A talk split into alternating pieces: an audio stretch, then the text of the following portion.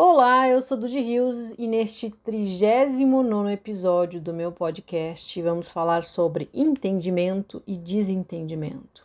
Você sabia que o entendimento nasce, ou melhor, é filho do desentendimento? Já percebeu como é fácil ocorrer um mal-entendido? Você fala algo e a outra pessoa ouvir algo totalmente diferente, ou pior, carregar de um outro sentido que você disse? E aí é um monte de não foi isso que eu quis dizer, ou você não está entendendo, não é bem assim. E por que isso ocorre? Pois a forma que você fala e ouve, e ainda o sentido que você dá ao que percebe no mundo, depende muito de quem você é e principalmente de sua história de vida. E cada um tem a sua história e todos somos diferentes. Por isso, as distorções na comunicação. Cada um percebe o mundo à sua volta segundo seus próprios olhos. Não existe uma verdade absoluta.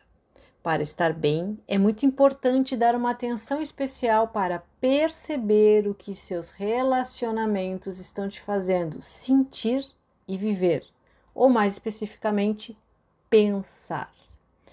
Para onde teus relacionamentos estão levando teus pensamentos? De que tipo de energia os teus relacionamentos estão te alimentando?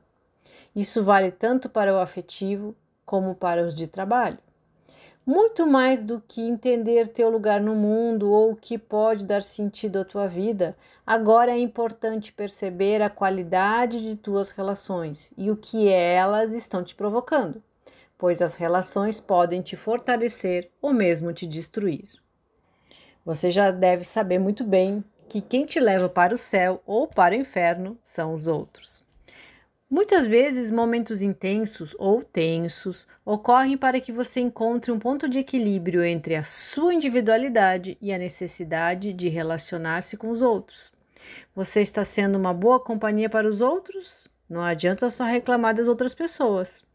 Qualquer relacionamento começa com o primeiro passo, que é abrir mão de um pouco do seu espaço para que o outro possa entrar.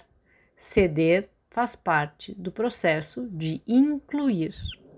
Então, pratique o saber ouvir, isto é, perceba o que o outro quer te dizer muito mais do que sua interpretação do que é dito.